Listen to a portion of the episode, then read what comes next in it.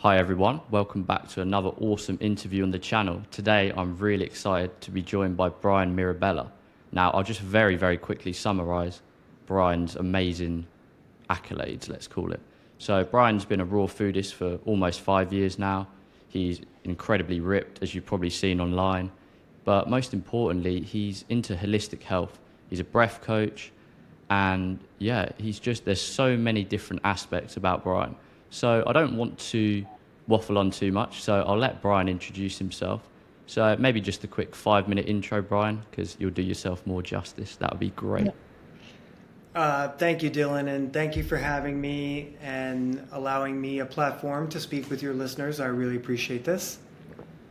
Um, No you worries. know, I've been an ath- I've been an athlete my whole life, literally from the moment I was born, because my mom said that I took my first step when I was eight months old. So I'm what's called a true mesomorph. I'm a mover, and um, I grew up just being an athlete. So I was starting to play like little league baseball when I was six years old.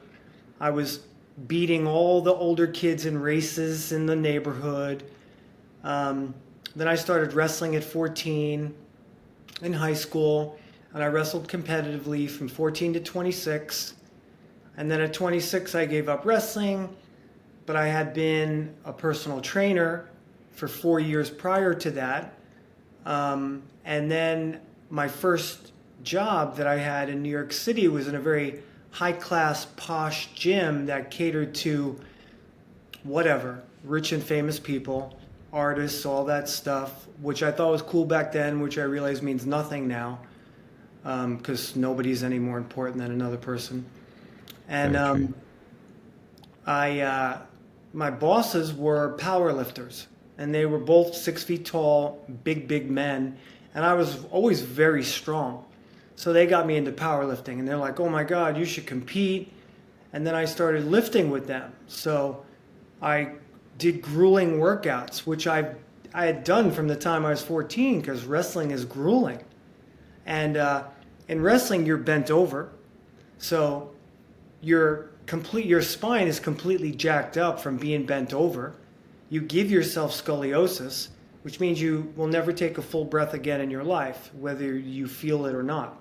Hmm. And then what I did was, after wrestling ended and I started powerlifting, I started to compress a spine that I had given scoliosis because I wasn't born with it. I didn't have it prior to wrestling. I developed it structurally. It wasn't part of who I was, and my spine was very straight. I have pictures of it being nice and straight.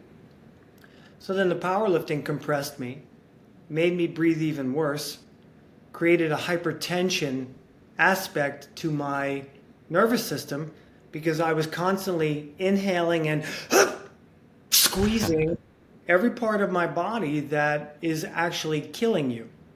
There is nothing good about doing heavy lifting. Now, there's going to be a lot of people out there that don't jive with that statement, but if you understand anything about the spine, you do not want to compress your spine, especially in a linear lift because it's not found in nature. We invented it, we developed it. The hominids were picking up rocks and doing farmer carries and moving around. They weren't squatting, they weren't bent over rowing, they weren't bench pressing a rock, right? They were just moving through space.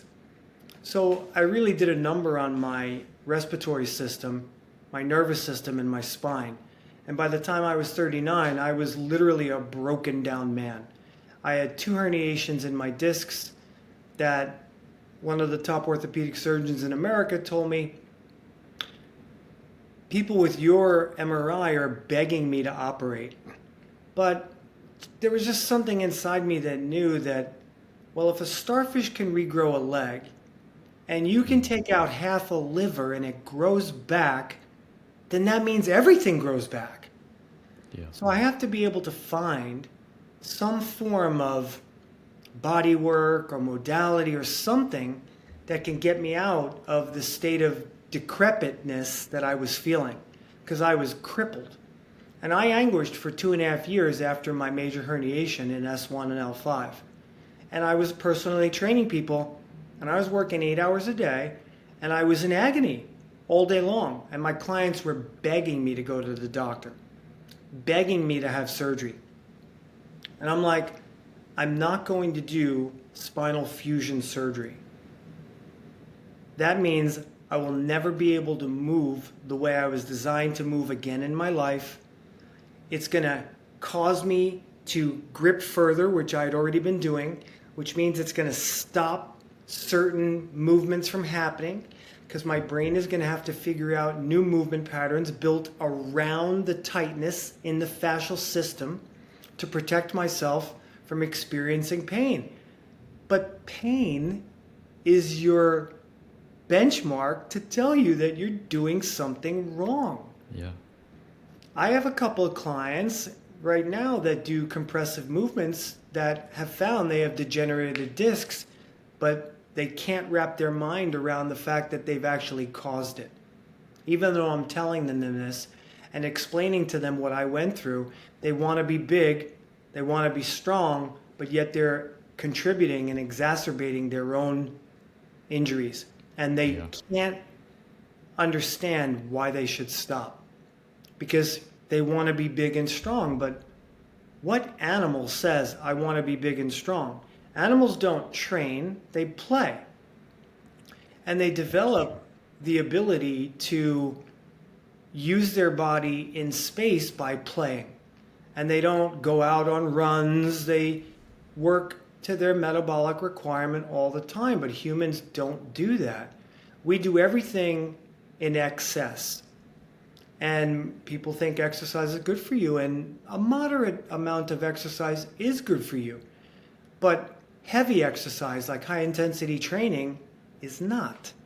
Because people that are doing high intensity training are over breathing and breathing through their mouth, unless you're one of my students or athletes and you've learned to be able to do a high intensity workout by breathing through your nose and still be being able to breathe less hard because you've learned to command your breathing through restorative breathing exercises.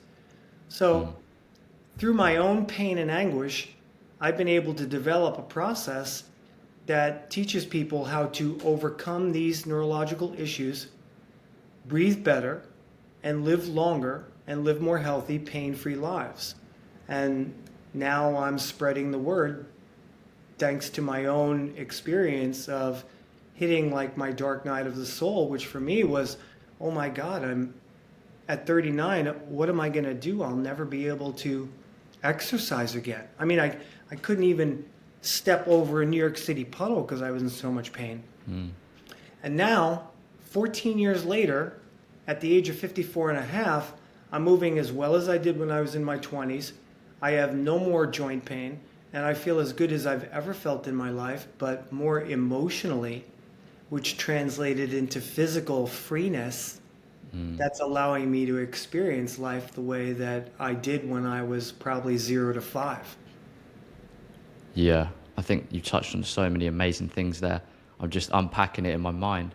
But the people might be wondering how exactly did you naturally correct your spine as I adjust my spine because I'm conscious of how I'm sitting. But how did you naturally do it? Because you're also a fruitarian.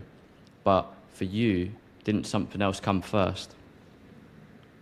Yeah, well, 11 and a half years ago, I found um, the anatomy trains that was devised and originated by Thomas Myers, yep. who's a legend in the bodywork field and one of the aforementioned top leading fascia experts on the planet and I went to a seminar. wasn't taught by him; was taught by one of his instructors, and I was in agony. And everything they were saying, I pride myself on being a critical thinker. I'm, I I don't have beliefs that I that I will never change. Everything that I presently believe, I give myself the freedom to say, well, I might believe it now, but in a year from now, I might not believe it anymore. And if that means that I might have given out information that wasn't correct today, I'm actually going to own up to it. And I'm going to say, you know, I found something that works better. And if somebody presented something about the way I teach breathing and said, "Oh, I figured out a better way," I would I would say it. And I wouldn't be held to my beliefs. I wouldn't be held to my my dogmas. Yeah. So um, I forgot where I was. Where the question. We are just talking about how you naturally restored your spine. Oh yeah, yeah. So finding the Thomas Myers people, I learned that there was a master teacher in Manhattan. So I started seeing her on a weekly basis, which is expensive and it's not covered by insurance. So it takes a lot of um, effort to be able to go and spend money out of your own pocket to be able to do this kind of work. And, you know, they say it, you know, enter into the 10 session sequence. Well, somebody with my dysfunction, it ain't taking 10 sessions. In fact, over the 11 and a half years, I've seen her 106 times. And I still have parts of my body that are tense, that need fascial release. So the healing journey takes however long it takes.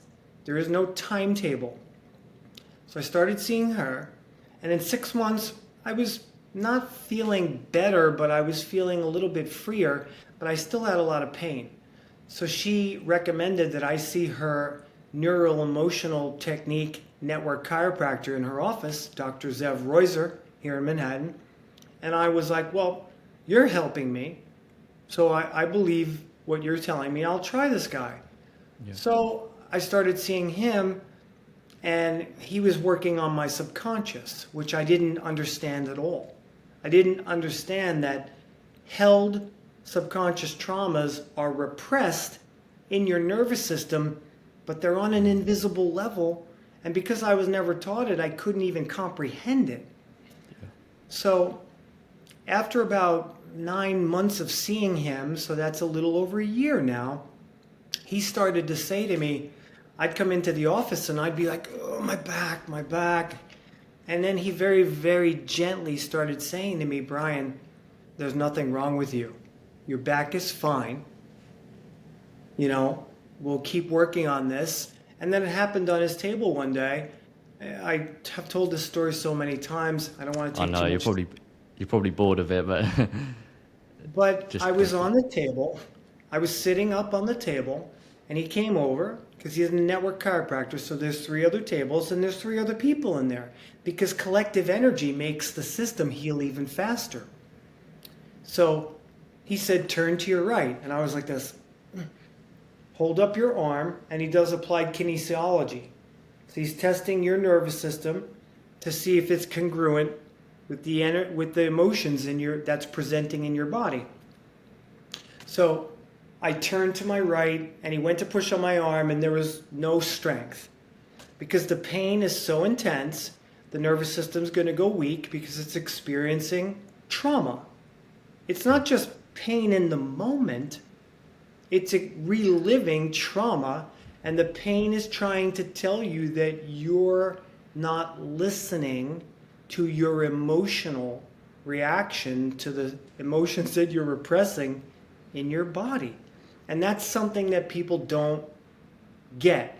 So a lot of people won't even bother to do something like that. They're like, they'll go for one time, they'll be like, what is this stupid stuff? And then they will never go back.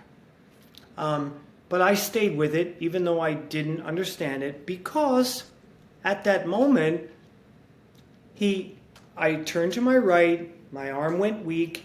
He said, Okay, the emotion that I'm reading from your body is the feeling of inadequacy. And I immediately connected to that because my mother, from the time I can remember as a little tiny baby child, she would scream and curse at me and hit me all the time. And she always told me that I was going to grow up to be a piece of shit, that I would never amount to anything. So I felt inadequate in my the way I presented myself to the world.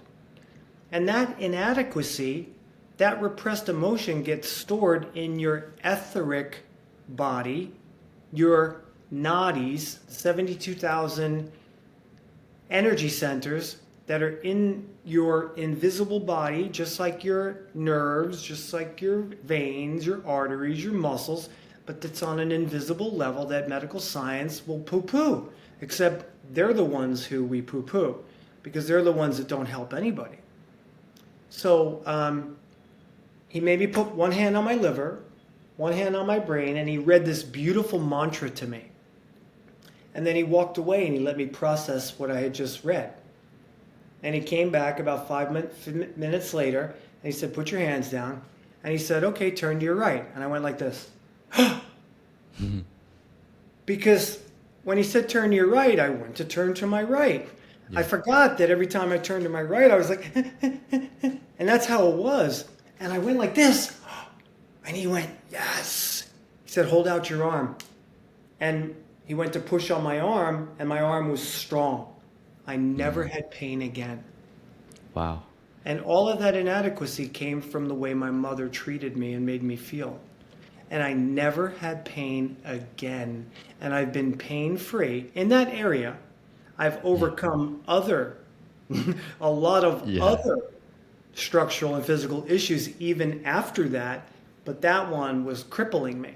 And imagine being crippled in crippled in the moment and five minutes later you're no longer crippled and never have pain again i mean and then i've been going ever since amazing it, it is so true the childhood trauma and the stored trauma on the subconscious emotional level but like you say because we don't see it with our two eyes and our physical senses it's quite hard for us to comprehend myself included before this kind of before the raw food awakening, I guess you could say, for me, if I couldn't see it, I didn't believe in it.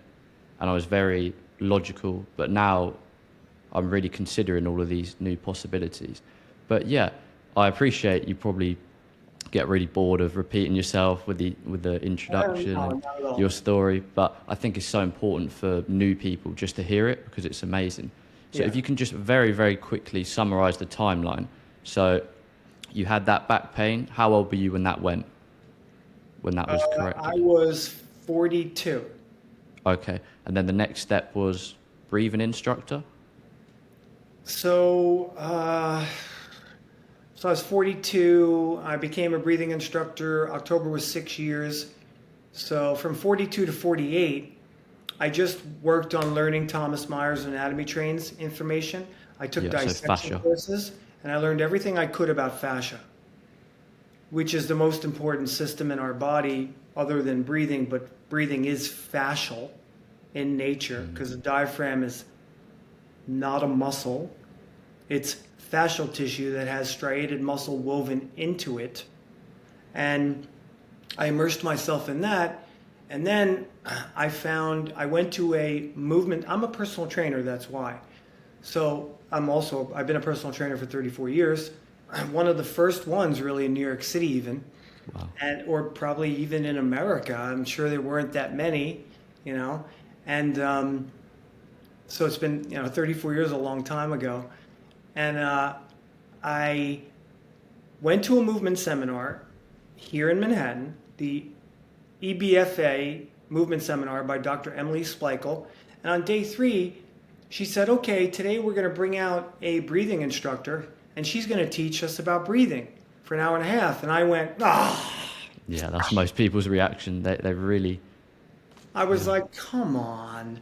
I came here to learn about movement. What are you going to, why, what do I need to learn about breathing for? But yet, I was poorly breathing in that moment, but no one ever called me out on it or taught me anything and I've studied with all the top movement coaches in the world, and they don't know anything about breathing. Zero. They're not even interested in it. They want to teach movement, but they leave out the most important step. And they're still doing it. A lot of the people I've learned from, they're still doing the same thing. You know, so everything she said during the talk, I was like, oh my gosh, I do that. I have that. I experience that.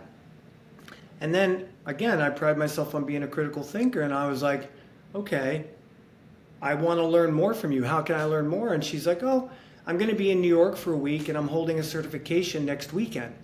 So I immediately paid $1,800 and I went to this three day seminar and I became a restorative breathing coach. And the information was so far over my head because we were talking about cranial nerves that they didn't teach me as a phys ed major. They didn't teach me in any movement seminar. So I went to these three days and I was completely confused but I was confused at a higher level. Hmm. But at least I had started on that journey. And then two months later, I found the Oxygen Advantage book. Right as fate would have it, when you start immersing yourself in some something, you start reflecting it to you. And then I, I found the Oxygen Advantage book. I looked to see when Patrick McKeown was doing certification courses. It wasn't going to be until nine months later in Toronto. So I signed up for it, but in the meantime, I was like, oh, he's talking about Buteyko breathing. Let me research that. And I'm like, oh, wow, they do online courses. So in February, they were doing a course. I was like, okay, I'll take it. So I, I did the, inter, uh, the beginner course for a month straight. Then we had a month off. Then I did the intermediate course for a month. Then we had a month off. Then I did the advanced course with a man named Christopher Drake who worked with Professor Buteyko closely. And then I had a month off, and then I went to Toronto and got certified by Patrick.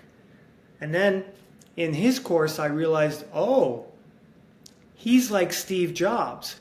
He took the Buteyko method and he made it better hmm. because he experienced it for 15 years as a Buteyko instructor. And he realized that there were certain things missing and he made the method better.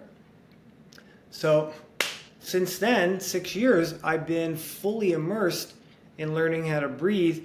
And first, I had to learn myself. So, for the first two years, I really didn't teach it. I was still personally training people. I wasn't really teaching breathing. I would give them some breathing exercises, but I didn't know how to teach it because I was unaware of what the teachings meant. Yeah. So, I was intellectualizing everything which is kind of what you have to do at first. But really, when it came, what it came down to, what Applying really, it. Yeah, was me experiencing how to get out of the trauma, how to get out of these bad breathing habits I was experiencing, exhibiting. And then once I learned how to overcome it, I said, "Oh my gosh, I have to learn how to teach. I have to teach this." So I started a website I started an online breathing program mainly due to COVID. So immediately I knew that they were not going to shut us down for only two weeks. I knew that was a lie. Yeah. So I said, Oh, I got to start teaching breathing online because this is a respiratory illness. So people need to learn that they can overcome this or develop their physiology to be able to prevent themselves from being afflicted by respiratory illness, which you most certainly can do. Definitely. And on that, because you're such a multifaceted being, there's so much about you. So if we can just wrap up with the breathing, it's really, really important. But can we can you leave the viewers with an exercise they can do either now or or just something they can be aware of, just one takeaway in terms of breath, just that will change their life? Sure. You I know there's so many. Yeah, but well, I guess number one would be the only time you breathe out of your mouth is when you're talking. Really, only talking, not even eating. Because when you're eating, your mouth should be closed, you should be chewing and still being able to breathe through your nose. So, number one is you have to establish your ability to nasal breathe 100% of the time. Unless you're a competitive athlete and you're in the middle of a competition and you need to open your mouth to pant, to dump the excess carbon dioxide. Other than that, no one else should ever be mouth breathing. So there are beautiful techniques that can help us establish that. And one of them is the nose unblocking technique. So most most people that I've worked with, which is over 706 years, they all have a relatively blocked nose. So I'm going to ask you and all your listeners out there, let's do this little technique and let's sure. first decide. Let's check. So, Dylan, very gently take your thumb and just cover your nose. Don't push up, don't push in, just cover the flow of air. And close your eyes. And just feel and observe how you're breathing. Number one, are you making noise when you inhale, we don't want to make noise. Zero. When you inhale, are you feeling any kind of compression in your airway? Meaning, as I inhale, does the airway feel really open? Or no, I can feel there's restriction as I inhale. And number three, when you inhale, is the air filling in your chest or in your belly area? Change sides. So we're looking to make sure that the nose is silent, the nose is open, and as we inhale, we feel it in our lower belly area as opposed to our upper chest. Okay, now you can open your eyes. Now we can all do this together. It's only going to take us three minutes. So, what we're going to do is we're going to do a breathing exercise that number one is going to introduce a tolerable need to breathe. So, it's a breath hold exercise. So, we're going to introduce to the body a tolerable need to breathe, meaning when I exhale, carbon dioxide is going to increase in my blood, and I'm going to feel the need to want to breathe. So, I'm going to teach my body to become tolerant to the buildup of this gas. Number two, as I do this breathing technique, nitric oxide is going to start to pool in my nasal cavity while I'm holding my breath. And then when I let go and I inhale very slowly, the nitric oxide is going to open my sinuses. And number three, it's going to help me to activate my diaphragm. Because when I hold my breath, my diaphragm has to maybe do these little tiny convulsions. And when I'm holding my breath, that's the only time you strengthen the fascial diaphragm. Exercise doesn't strengthen diaphragm at all. Zero. Exercise doesn't train breathing at all. Only breathing exercises train breathing. Because most people that are exercising are breathing wrong. So, the exercise goes like this we're going to interlock our fingers. We're going to bring our fingers all the way up to our nose because we don't, we don't want to bring our head to our nose. You're going to take a very normal breath in and a normal breath out. So, following this passive exhalation, when you get to the very neutral end of the exhale where it feels nice and safe, you gently pinch, but now you're going to bob your head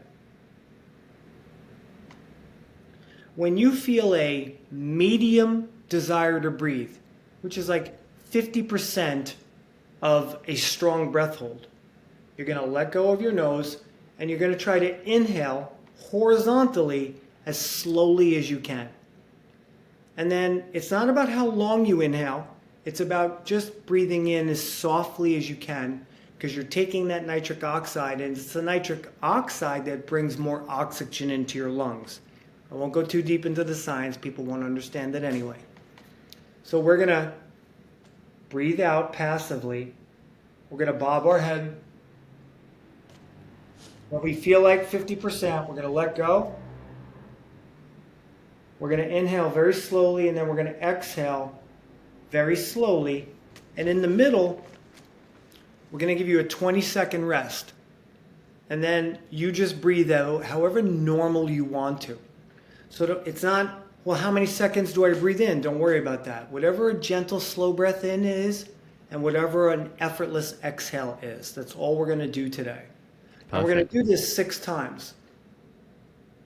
And then we're going to recheck our nostril airway. And I'm going to bring out my timer. Now, when you're ready, you're going to take a normal breath in and a normal breath out you're going to pinch and hold, and I'm going to start the clock, and then I will instruct you and the viewers as we do the exercise. Whenever you're ready, I'm ready. Beautiful exhale. Good. So the nitric oxide is pooling in his cavity. The carbon dioxide is building up in his blood. And as he lets go and he goes to inhale very slowly, He's pulling more oxygen into his body due to the buildup of paranasal nitric oxide, which is enhancing oxygen uptake. In Three, five seconds, you're going to do it again. Three, two, one. Exhale, pinch and hold and bob. Good. We're going to do this four more times after this one.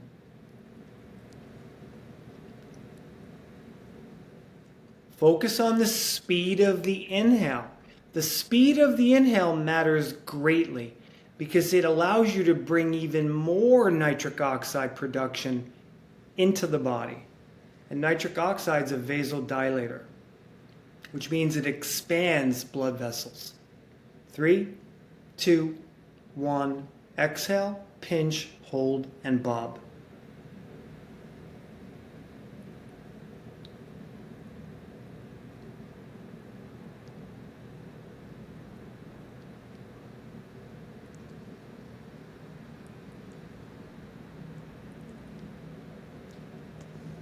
Good. Breathe in as softly as you can. Then allow the breath to leave your body as slowly as it can. So I'm already teaching you how to breathe. I'm teaching you that you're supposed to be breathing light for the nitric oxide. You're supposed to be breathing slow to calm the brain. And you're supposed to be breathing deep to allow more air to be pulled into the lungs. And exhale, pinch, and bob. Number four. Good, so the action of bobbing is what helps to open the sinuses because of the increase in nitric oxide and the rise in carbon dioxide. Beautiful. Breathing in as softly and slowly as you can. Exhaling as effortlessly as you can. Even by number four, you're already feeling an ability to breathe deeper. You're noticing that the breath is no longer in the upper chest and shoulders, it's down. Three, two, one. Exhale, pinch and bob. Number five. Good job, Dylan.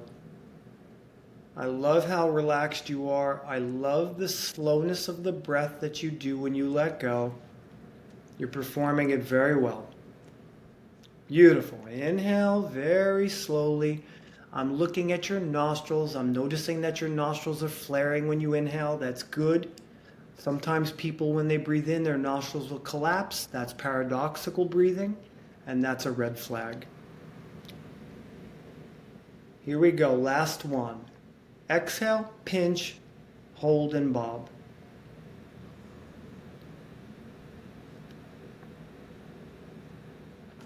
Good. We're allowing the nitric oxide to pool in the sinuses. And as soon as we inhale, we inhale as slowly as we can to produce even more nitric oxide, which is increasing the amount of oxygen we pull into our body. Okay, so that took 3 minutes and 49 seconds because I was talking a lot. But that exercise is how we decongest the nose. So go ahead and block your, cover your nostril again without pushing. And now tell me, after you do both sides, you can tell the listeners if you've been able to feel any effects from the exercise.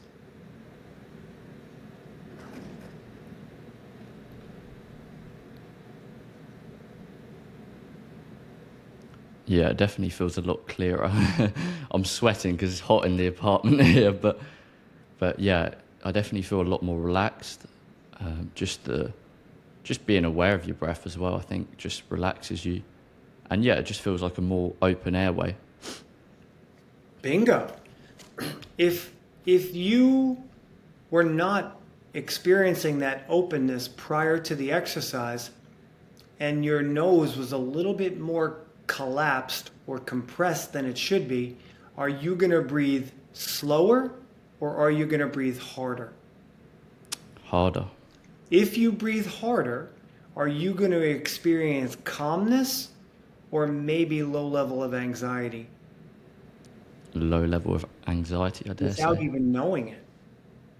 I lovingly tell my students that you don't know how good you don't feel. And you know, the other test we do is called the BOLT, the controlled pause. So that test allows us to determine what our tolerance to the buildup of CO2 is. And that's a measure of true health. Amazing, amazing. Yeah, I definitely feel more relaxed. I, That's good. having listened to you in the past and other people, I've become more conscious of my breath, but I feel like I always need a reminder, and I think it's important for people. And just quickly, I just had a thought. I have a family member who is kind of suffering from sleep apnea. Hmm.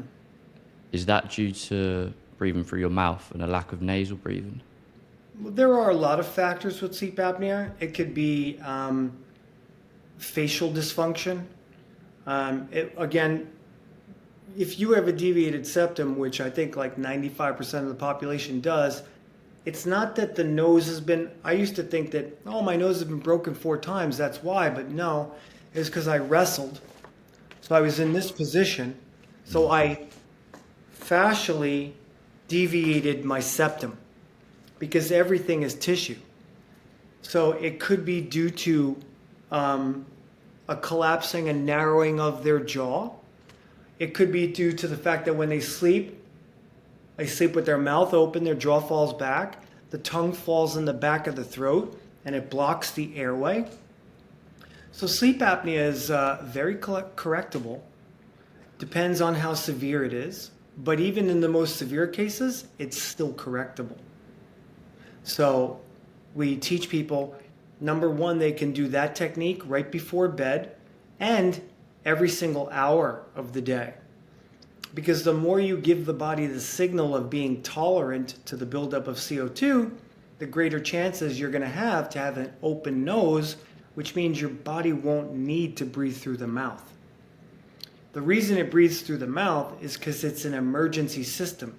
So if I'm doing it when I'm awake, I'm definitely doing it when I'm asleep. And if I'm breathing through my mouth when I sleep, the chances of my oxygen saturation, wearing a pulse oximeter and seeing the oxygen go below 50%, is where the sleep apnea gets really detrimental. Because when you drop below 50%, your brain says immediate emergency. And it wakes you up because you need to be taking in more air to bring your oxygen levels back up. So people will wake up. They don't even know it. They could wake up a million times without even knowing it. And then they wake up feeling unrested, even after sleeping eight, nine hours because they've been breathing through their mouth.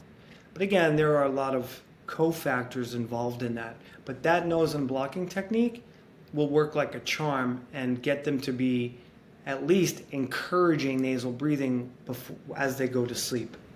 Amazing, amazing. Does mouth taping also help? It would help, but again, it depends on the severity. Because if somebody's really poorly breathing, when they bring them, when they take the mouth tape on in the middle of the night, they're gonna they're gonna take it off, or they're gonna wake up. Very few cases they could wake up in a little bit of a panic.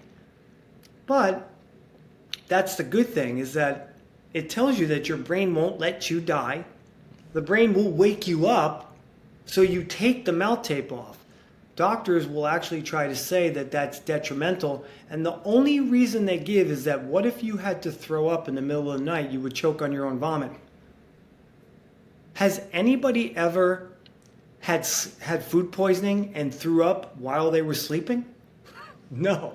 Not to my knowledge. no. You wake up to throw up. You don't throw up in the middle unless you're drunk. you yeah. don't throw up while you're sleeping. The brain wakes you up. So there really is no um, reason for it. But Oxygen Advantage, we make tape called MyoTape, M-Y-O, and it has a slit in the middle. So the tape goes around the lips and it keeps the lips from opening. But I prefer to have my, my mouth fully covered because if I sleep on my back, even with my mouth tape, my mouth will still fall and it'll compress my airway and I could still snore, and that's sleep apnea.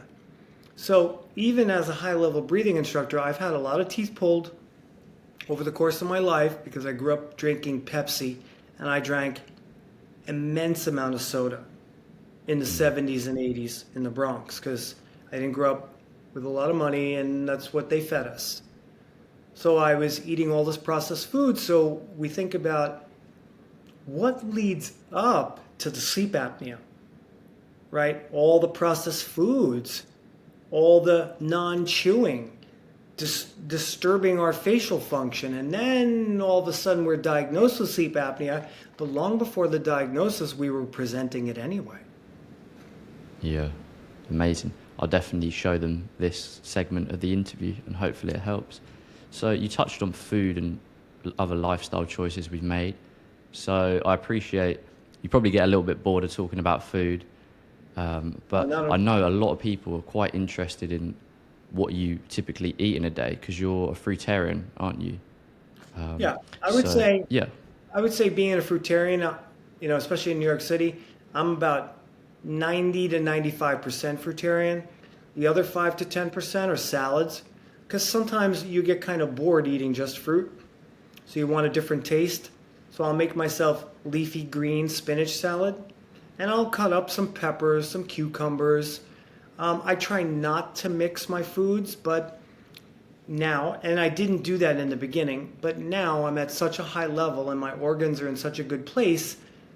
If I do mix some of those foods and it creates a little acidity in my gut, I also have the ability that my lymph is flowing, my kidneys are eliminating, that my body can deal with it. It's not essential. I mean, it's not how I really should be eating, but who wants to eat spinach without putting anything on it? yeah, again, that's like common sense, right? You don't want to eat leafy greens unless there's something on it. No human being would ever be able to tackle an animal, take their mouth, rip into its hide, rip through the hide, get into the organs while the animal's alive, mind you, and be able to eat fresh organ meat. There's no common sense to that whatsoever. Which means that's not how we were designed. We adapted to do it. I've adapted to be able to eat a salad when I feel like it. I won't eat flesh. I haven't eaten flesh in 11 years and I will never eat meat again in my life. And you know, you could see in my videos, I'm pretty heavily muscled. Definitely. I'm not really big anymore, but I still have plenty of muscle, and that's because I live on marine phytoplankton.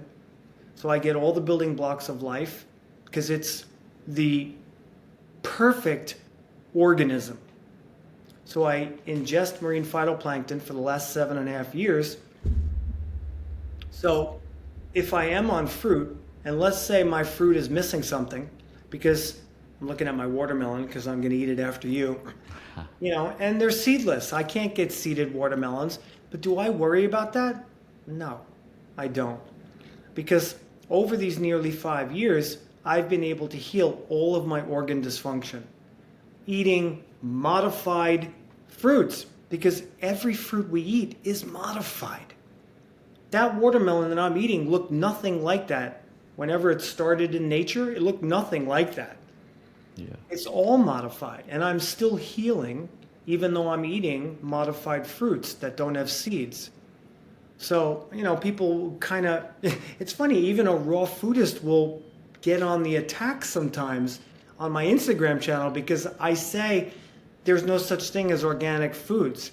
And they're like, yes, there is. I'm like, no, they spray our skies all the time with toxic chemicals. So it goes over an organic farm. Now that toxic chemicals in the in the soil. So that means that there's no such thing as organic food. so yet- true. I'm still healing on a week to week basis because I go to a chiropractor and acupuncture every single week.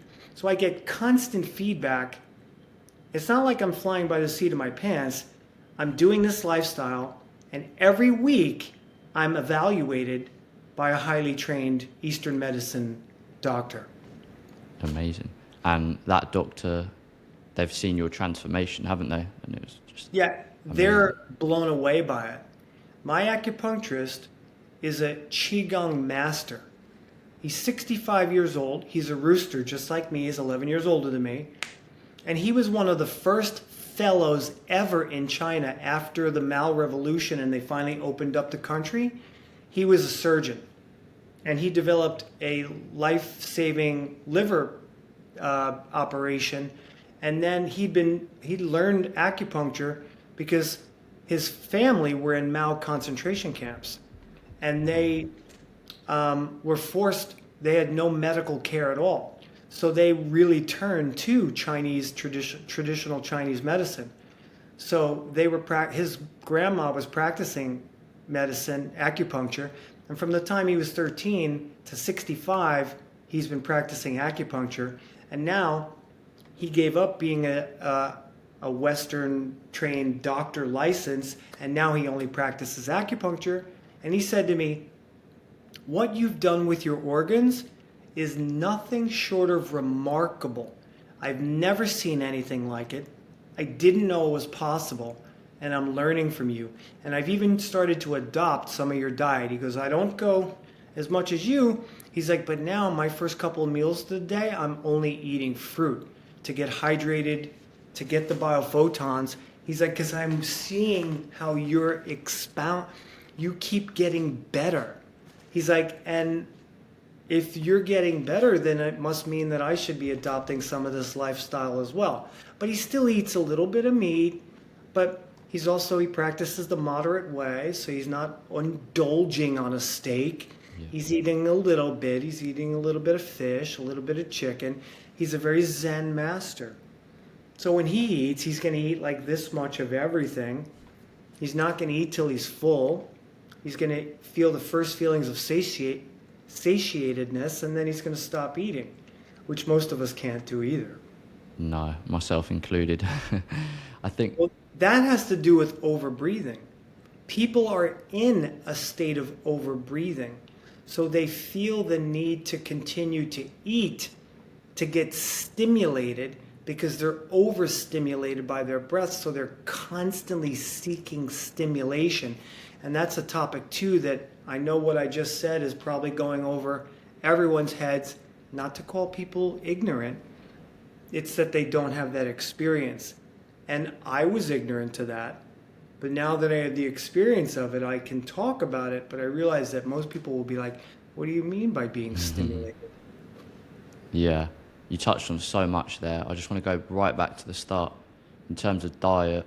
I think myself included, when you first discover something, you really want like perfection, like the mono meals. You know, you, you myself, I was maybe a little bit dogmatic, a little bit like, mm. you know, this is the only way. But then I think as you become just a bit more familiar with it, you kind of realize, yeah, food, diet, it is important. And for me, it was the catalyst in, into being a bit more open minded. But it's not everything. Like you say, it's lifestyle, it's breath. Yeah. It's something that I'm now realizing because, like you say, people are always seeking stimulation, and myself included. Like, there's times where I'm thinking about that watermelon, I'm like, oh, like, but then I'm like, it's just because I'm bored if I was busy, if I was working or playing, I wouldn't even be thinking about food. So for me, you know, I've, I've, I've found that realization. I've come to that realization myself. So you, it's currently, what time is it? Nearly 1 p.m. So what time of day do you start off eating? Is it usually around the same time? It depends on what time I've eaten at night. Uh, sometimes I don't finish work till maybe 7:30, so I have to eat a little bit later. But I'd like to be finished with food by seven, and then I won't eat again until at least noon. Or like yeah. today, I didn't want to. I I didn't want to eat right before our call. I figured. I actually said to myself, "Well, see, I have this ability now to go. Well, I can go another hour and a half." So instead of trying to force feed myself before the talk, I figured, well, I'll just wait and I'll allow my fasting window to get even greater because I always want to make sure that I don't crave food. Because I could go five days, 10 days without food. So that means that I don't need it when I think I need it. Yeah, it's so true. It's amazing how resilient the body is, how powerful it is, how, yeah, like you say, you can easily go a little bit longer. It's just that craving. So, would you recommend because for me personally, just for a little bit of context, the last few days I've been eating from about 10 a.m. until maybe 3, 4 p.m. at the latest, kind of like a window. And I have noticed even more improved benefits than just through, you know, grazing throughout the day. So would you recommend some sort of at least intermittent fasting, even with this lifestyle? Oh yeah, I, I didn't. Yeah, that's what I meant. So if I stop at seven and I don't eat again till twelve, then that's that's a seventeen-hour window. But you definitely recommend it on this. Have you noticed like benefits yourself? Yeah, you. Well, we've all eaten too much in our life. Every animal goes hungry every day. they all go hungry every day, and they have to try to catch food. So they don't walk into a supermarket when they're hungry and have food at their disposal. Or go into their kitchen and open up the refrigerator and be able to eat when they're hungry. They're hungry for maybe hours. And then they have to go try to catch food or they have to go forage for food. So it's not that easy for them to eat. So their body gets trained to live in a short term fasted state, which people will call ketosis. But we don't want to live in ketosis. That's not how we're designed. We're designed, well, we're really designed to not eat, but I don't know if you want to go there. I, oh, it's so funny because I was just thinking that. I was thinking I haven't talked about breatharianism. So yeah, sure. We are designed to breathe. We're not designed to eat. People are like, well, then what do you have a stomach for? Well, the stomach wasn't there in the beginning. It was, it's also not considered one of the five major organs. Why wouldn't it be considered one of the five major organs in traditional Chinese medicine if it's so important? Yes, it's attached to other organs, but why is it not the main organ? If if food is so important, why is it not one of the five major organs? But I say that to people, and they're like, "Well, Chinese medicine is not real." And I'm like, "Oh, okay. Five thousand. It's been here for five thousand years, and and they don't know what they're doing." Um, so Yeah, we always Where think we know better. Yeah, whatever people want to believe, and I would never tell anybody that they're wrong in their beliefs. But my view, however we got started, and there's no way for me to know, did we crawl out of the ocean and develop an ability to breathe air from the atmosphere instead of getting the oxygen out of the water? I don't know. Were we seeded by other entities? I don't know. Our chromosomes seem to suggest that. So does our DNA. But however we got started, we certainly didn't get started by eating. We had to be breathing first. And then we were walking around Pangea, which is millions of years ago, and there would have been a tree that had this beautiful, vibrant fruit on it that would look nothing of any of the fruits we have in our world today. None of the fruits we have in our world today existed 2,000 years ago. They're all different because they're all genetically modified. So the hominid would have been walking around the forest, Pangea was a forest, and they would have been looking at these vibrant colors of fruits that are pleasing to the eye because colors are an emotional response to the brain. And they would have walked over and they would have grabbed it and they would have had a strong teeth and strong jaw to be able to bite through it, not peel the skin off, but eat through the skin. And they probably would have had a microbiome that could have also eaten the seeds and not felt gotten toxic from toxicity from the seeds. Whereas now people are told, well, you should be eating the watermelon seeds. Well, the watermelon seeds have lectins in them. And too much lectins can build up toxicity and cause issues in your body. So if you want to eat a couple of seeds, that's fine, but you shouldn't be eating all of them because your body's not tolerant to those molecules like or those uh, lectins. So fruit is the reproductive sex organ of the plant. It's designed by God to be eaten. It falls to the fruit, uh, to the ground ripe, and you pick it up and you eat it, and you eat your water, You eat your sugar. What feeds the brain? Sugar. People are like, well, you need protein. You need a certain amount of protein every day. And I'm like, go on PubMed, type in constituents of mother's milk, and you will find that in the first one to three days of your birthing, your mother produced colostrum from her nipple. And that's what gave you your HGH, human growth hormone, and your protein. And then after that, it stopped and it turned into uh, breast milk. So it goes from colostrum to breast milk.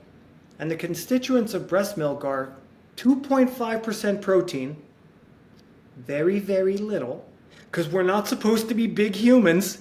Everybody wants to be big, but they don't realize that that's toxifying their body. So they want to ingest more, which is not good for you because you're not designed to eat a lot. number two, 4% fat. And number three, 9% carbohydrates. So when you're breastfeeding, your mother is rearing you on sugar water. And what does the sugar feed? The brain. So for the nine months or a year, or if you're lucky to be breastfed a lot longer than that, you're being reared on carbohydrates, not on fat, not on protein. So where does this information come from? I'm like, it's common sense. But you know, I spent 42 years of my life being a strict carnivore and wanting to be as big as I could be. And now I'm trying to suppress testosterone.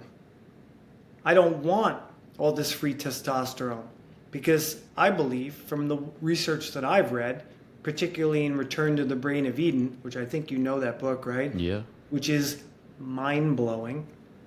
I'm trying to actually suppress my free testosterone so I can grow my brain bigger. And in the last 10,000 years, science unequivocally tells us that the brain has shrunk. So everybody who wants to talk about the brain, the meat that grows the brain, I'm like, you're wrong. It's the opposite. Because the brain has gotten smaller. So you show me science that says the brain's gotten bigger from meat, you can't. Yeah, it's, it's so true. That book and also Man's Higher Consciousness, that kind of that opened my eyes to at least the possibility that maybe at one point we ate very little, if anything. But it's, it's just hard for me at the minute because I really like to look for role models and it's hard to know who's genuine in the breatharian world. But yeah, I think time will tell on that. There was, there was. Well, there's a great YouTube channel called Breatharian World. Yeah. And there are people all over the world waking up. I'm not one of them. I still feel the need to eat. Like, I kind of want to eat my watermelon when we're done. I want to eat it before my next client. I'm That's feeling a little bit of hunger right now. It's been 17 hours. But that hunger is not really because I need to eat, because I ate yesterday, I ate the day before. It's actually the, um, the addiction to the act of eating and it's like I'm vitally, my nervous system is vitally adjusted to digest food. So I'm actually seeking my drug, which is food. And I know this intellectually, but I haven't gotten to the point where I can give it up. And I've done a lot of fasting. And I've done fasting and felt great without feeling the need to eat. But I always go back to it. So I'm not at that level where I'm able to give it up. But I have read and heard about many people in India and China who have never eaten or drank in their life. You tell people that, and they're like, you're crazy. But they don't have open minds. They're not critical thinkers. And it's not their fault. It's how they've been taught, it's the programs that they believed in, right? In fact, I believe in God, right? But just a short little segue if you grew up and no one ever taught you about God, would you even have the thought that there was something higher? It probably wouldn't. So, everything is a learned behavior, which means we can unlearn it and learn something better or newer or whatever. Yeah, so true. I was speaking to Orville Douglas last week, and he said something great about. Uh, we were talking about breatharianism, and he said something great like I'm not experiencing what they're experiencing, so I can't comment on it. I'm having my own experience. So I think, yeah, keeping an open mind, I definitely think is a possibility. There's definitely some of these yogis and monks and people like that who have achieved or performed like so-called supernatural feats. So I think keeping an open mind is definitely good in any area of life. But Right. for us who are currently eating, I've got a few quick questions and then we'll let you eat your delicious watermelon. But so in terms of water, do you drink any water? And if you do, which water is your preference? Um, so it's you know it's November um, 10th here in New York City, and we're actually getting good watermelons. They're coming from Mexico. They're not Ah. organic. I'm still eating them, but they're delicious. So as long as I'm eating watermelon, I try not to eat or drink before my first meal. So I'm almost like dry fasting. Although I do cheat with tea sometimes, like herbal teas, rooibos, chamomile, uh, lemongrass teas. So sometimes if I want to drink, I drink for the taste, not because I need to put that liquid in my body. But for the most for the most part, I try to be basically dry fasted until I eat my melons. And then when at night, eh, if I have a, a more of a starchy fruit like bananas or avocados, then I'll drink water 15 minutes after that, or even 15 minutes before it and 15 minutes after it, because anything that doesn't have a high water concentration means that you're going to steal water from your tissues in order to digest the food. So that's the difference between fruits are soluble fiber, soluble meaning they give you water and they make you feel fuller faster and satiated longer. Insoluble fiber means that it steals water from your body. It makes you want to eat more because it stimulates your nervous system due to the spike in insulin, which is adrenalizing you. And then you feel like you have to keep eating. And you're like, oh my God, I'm so hungry, I need to keep eating. But people don't understand that that's actually the addiction part of it. And I realize that uh, I have that addiction to food still. Yeah, yeah, for sure. I've noticed that as well with like bananas or avocados. They definitely make me feel th- thirsty because, like you say, the water content is lower. It's maybe seventy something percent, and maybe our body. I can't remember what Loren Lockman says, but I think it's around eighty percent, give or take a few digits. But yeah, Yeah. It, it makes sense. It makes sense. So just a final question before we go end with the uh, rapid fire questions. I was just going to ask you, in terms of living in New York, it's obviously cold in the winter, and where I live back home in the UK, it gets cold and very grey in the winter. Have you got any like quick tips for staying raw, and yeah, just coping in the winter with a, especially with a lack of vitamin D? Well, I uh, I will get out and I will sun gaze when I can. So I will go outside even in the winter, and I'll take my shoes off and put them on the cold ground, and I'll tr- by my house. I live right by the Statue of Liberty, so it, there's no buildings by the statue. So when the sun goes down, it's it's almost sunsetting in your face. So I will sun gaze with my feet on the ground, and I'll practice a lot of humming. Um, I'll do a very specific breathing exercise, which is resonant frequency of breathing in for four and out for six as I'm staring at the sun. So I'm bringing those biophotons through my retina into my spine, giving me that pranic energy, the biophotons, and then I'm humming to, on the exhale to produce more nasal nitric oxide, to bring more oxygen into my body. And um, I, I cold train with a shower, but I don't overdo it. I give myself just enough signal, and then when I go outside, uh, I don't really use jackets. I could wear a sweatshirt only, and I get tolerant to the cold because I can breathe through my nose. Um, when you can breathe through your nose well, then your body will immediately regulate its temperature. I was in Utah last year, and um, my first week in Utah was 75 degrees and gorgeous. And we were in the mountains. And all of a sudden, in one day, it dropped all the way down to 32, which would be zero in Celsius. Yeah. So it went from like 24 all the way to zero in one day. Wow. And it snowed four inches. And I was staying in a house that was surrounded by trees, and there were deer all over the place. And I noticed that the deer were still, they were covered in snow, they were walking in snow, and they weren't shivering. And I'm like, oh shit, that's interesting. I realized in the moment that the reason they're not even cold isn't necessarily because of their hide, because why weren't they hot? they're breathing the way they're designed to breathe. So as soon as the temperature dropped, they're able to regulate their body temperature by breathing through their nose and producing the gas nitric oxide, which can regulate their pH. And as their pH becomes regulated, they're able to adjust their body temperature to the outside environment. And I feel like that's what I do in New York City. So when I go outside, I don't wear coats. I'm very well adjusted to the temperature drop because I take cold showers in the morning too. That helps a lot. Yeah, me too. And, uh, and I do breathing exercises every single day to balance my pH, which means I can regulate my body temperature. Yeah, amazing. I'll, I'll bear that in mind because I'm going back to the UK very soon. I'm currently in Mexico with your watermelons. But yeah, I think also for me, I've found just getting moving, exercising, and yeah, just focusing on the breath. Great tips. And just very, very quickly on the food, how do you find eating like raw uh, in the winter? Is that an issue at all?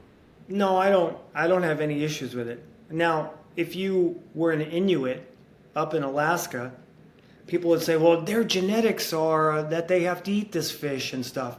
Well, yeah. If you're living in that kind of climate, then you will morphically change your resonance to deal with the environment. But if you take those people and you put them into Mexico, well, they will transition back to being able to be a raw foodist. It's just an adaptation to the environment. So living in New York City, again, I'm able to get fruits, so I stay raw all the time.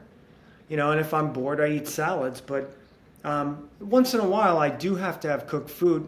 Not that I have to, but my wife isn't even vegan. She doesn't practice Yeah. veganism at all, let alone fruitarianism. So if I go out to a restaurant, which I don't really normally do, I pretty much, you know, I'm, I, I've got to this point in life where I don't need to do things.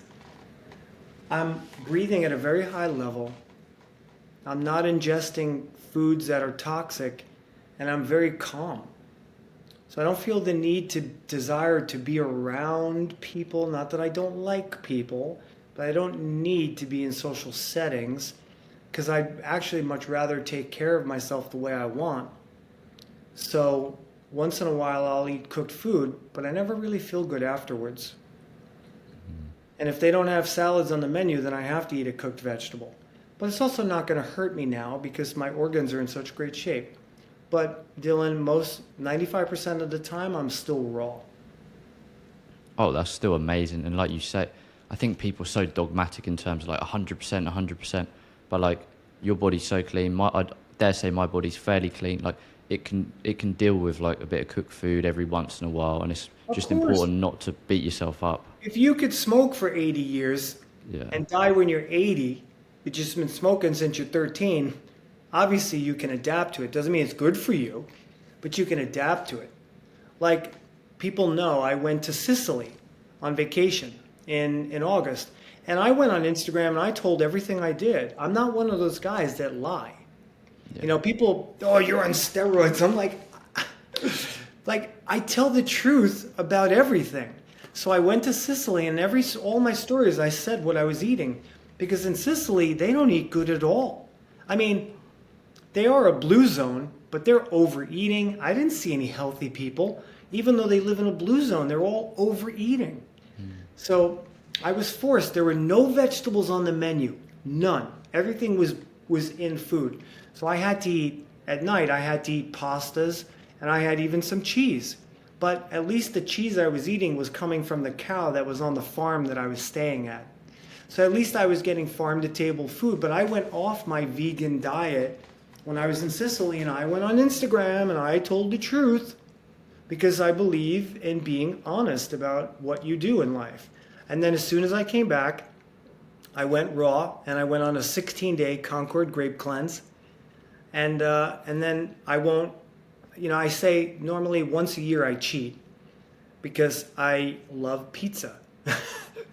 and I don't want to never eat it again in my life. Again, that's that addiction to food, right? So I have this thing in my head that every August I'm going to do a little cheating. And I've been able to maintain that. Over these five years, I've only done it once a year in August. And like people like, how do you do that? I'm like, well, I just have this desire and discipline to be able to wait the next year to do it. Yeah, I think people really appreciate that, appreciate that honesty, that rawness, and that authenticity because there's a lot of fakeness online. And yeah, we're only human. Like we all have flaws, and I think when we're open about it, it makes us a better individual as well. So I appreciate we we're on this fruitarian lifestyle. We uh, do need to urinate quite frequently, and you've got watermelon waiting for you. So we'll just end with the real, real quick rapid fire questions. Yes. So number one, what's your favourite fruit? Watermelon. Nice. Uh, describe yourself in one word. Motivated. Nice. What's one thing that everyone needs to buy?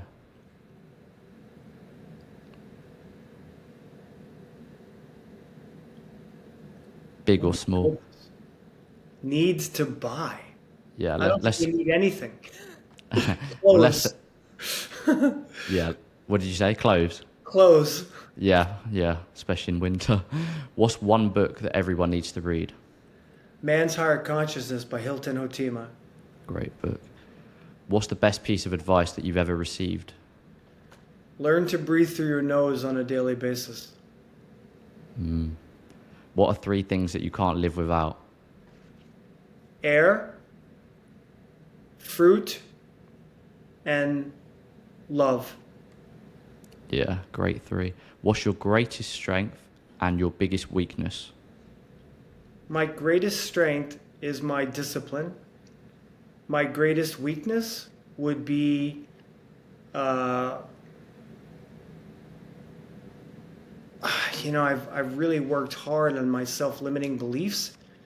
I'm a Psych-K advanced facilitator, and I've taken my self limiting beliefs and I've rebalanced them in my brain. So at this moment, I guess my greatest weakness would be uh, accepting technology in my life. Mm, me too, me too. Is that just very, very quickly? Is that Dr. Bruce Lipton's thing? It's Psycho? Dr. Bruce Lipton's business partner, Rob Williams, originated Psych-K 30 years ago, and I've taken all the classes. Amazing, So I help people re- reprogram their subconscious as well. amazing. What would you tell your 20 year old self? Stop eating meat. Yeah, that would save a lot of people. Do you believe in having a purpose? If so, what's your purpose in life? I, I believe we all have a purpose. Our soul's contract came, or maybe not a contract, but every one of us has a soul's purpose. And I believe my purpose is just to elevate the consciousness of humanity. Right now, it happens to be breathing. 30 years before that, it was personal training. It may be in five years from now, I won't even be a breathing instructor. Maybe I'll be a motivational speaker. But it'll always be about trying to provide information that lifts up the collective consciousness of humanity. Mm, maybe a breatharian motivational speaker. Who knows? And finally, what are you grateful for today? I'm grateful for being here, healthy, and being able to talk with you because that's it. It's in the moment. So I'm grateful for this moment right now, sitting here with you and having this platform to speak about beautiful things.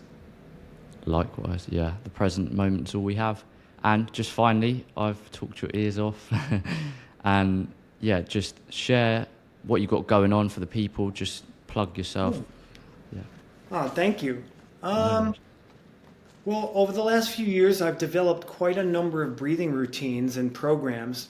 And now, what I've been able to do is consolidate them into a monthly platform subscription. So some of my plat- some of my programs were six month programs, and you had to pay for them all at once, and they were not really expensive for what they were, but at a one lump sum payment, it is.